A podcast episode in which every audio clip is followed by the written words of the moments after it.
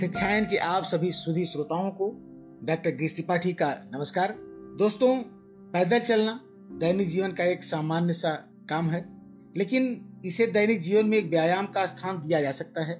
खास करके बुजुर्ग, बीमार, लाचार या शारीरिक रूप से भारी व्यायाम न कर पाने की स्थिति में यह एक सरल प्रक्रिया है जिसमें अपना भार ही व्यायाम का माध्यम बनता है।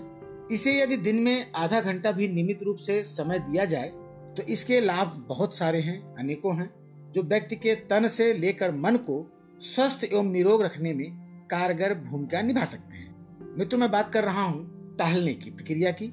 सामान्यतः हम इसके प्रति लापरवाह पाए जाते हैं व इसके लाभों को नजरअंदाज कर रहे होते हैं, जबकि टहलना तन मन के लिए तमाम फायदे के लिए होता है। चलते रहने से सीधे हमारे अंग प्रत्यंगों की, विशेषकर पैरों की मांसपेशियां व हड्डियां मजबूत होती हैं। घुटनों का व्यायाम होता है, इसके साथ हमारा रक्त संचार गतिशील होता है तथा हृदय व फेफड़े सशक्त बनते हैं।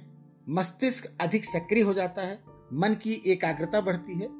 इसके साथ ही उच्च रक्तचाप, हृदय रोग, मधुमेह, याददाश्त का जाना या मोटापा जैसे अनेक ऐसे रोग हैं जिससे हमें प्रत्यक्ष लाभ प्राप्त होता है। दोस्तों, सैर को व्यायाम के रूप में कभी भी व किसी भी समय शुमार किया जा सकता है। हालांकि प्रातःकाल का भ्रमण सबसे अधिक फायदेमंद होता है, लाभप्रद होता है। प्रातःकाल वायुमंडल में ऑक्सीजन की मात्रा बढ़ी चढ़ी होती है और वातावरण सकारात्मक स्पंदनों से भरा होता है, ऊर्जा से भरा होता है। लेकिन टहलने के प्रयोग को दिन के किसी भी खाली समय में आजमाया जा सकता है। इसके लिए आधा घंटा पर्याप्त माना जा सकता है। यदि एक साथ इतना समय नहीं प्राप्त हो पाए तो इसे दस दस मिनट के तीन टुकड़ों में भी बांटा जा सकता है। यदि बाहर टहलने की स्थिति ना हो तो घर की छत, आंगन या बरामदे में भी अपने कदमों के नाप के हिसाब से, मिनटों के हिसाब से इसको पूरा किया जा सकता है। नियमित व निर्धारित समय पर टहलने के साथ हम इसे विभिन्न रूपों में अपनी दिनचर्या का अंग बना सकते हैं। यदि भवन कई मंजिला ऊंचा हो तो लिफ्ट के बजाय सीढ़ियों का उपयोग करते हुए हम व्यायाम का लाभ ले सकते हैं। सार्वजनिक वाहन में यात्रा करते समय निर्धारित बस स्टॉप से पहले पर उतरकर कुछ दूर पैदल चल सकते हैं। अपने कार्य स्थल पर, अपने कैंपस में वाहन के बजाय पैदल टहलते हुए भी आ जा सकते हैं यदि आप उसी कैंपस के बीच में रहते हैं। घर के पास की गली मोहल्लों, दुकानों तक पैदल जा सकते हैं। पालतू कुत्ते को टहलाते समय पैदल चलने की आवश्यकता भी पूरी हो जाती है।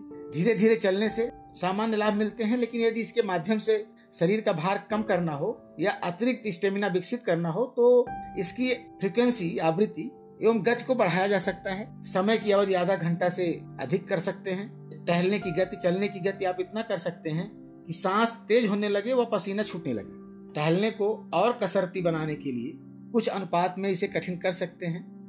समतल के बजाय खड़ी ढलान या पहाड़ी पर पैदल चलने का अभ्यास कर सकते हैं। पीठ में या हाथ में वजन लेकर पैदल चल सकते हैं। चलने की गति या चलने की दूरी को बढ़ा सकते हैं। आप अपनी क्षमता के अनुरूप अधिक समय तक टहलने का अभ्यास भी कर सकते हैं। दोस्तों, टहलने का पूरा लाभ लेने के लिए टहलने से जुड़ी कुछ सावधानियों को भी बरतने की आवश्यकता होती है। जैसे टहलने से पूर्व कुछ वार्म अप वाली कसरतें कर लें, जैसे कि शरीर के अंगों को स्ट्रेचिंग करना, धीरे धीरे टहलने की गति को बढ़ाना। इसी तरह टहलने के बाद शरीर को शिथिल भी अवश्य करें, जिसमें शवासन को लेकर ध्यान के प्रयोग किए जा सकते हैं। टहलने के लिए जूतों पर ध्यान देने की आवश्यकता होती है। जूते आरामदायक हों तो टहलने का अनुभव अधिक सुखद और आरामदायक रहता है।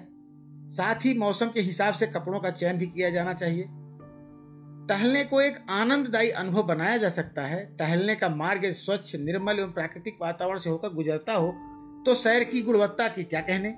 राह के सुंदर प्राकृतिक दृश्य आंखों को सुकून देते हैं, चित्त में प्रसन्नता का भाव जगाते हैं।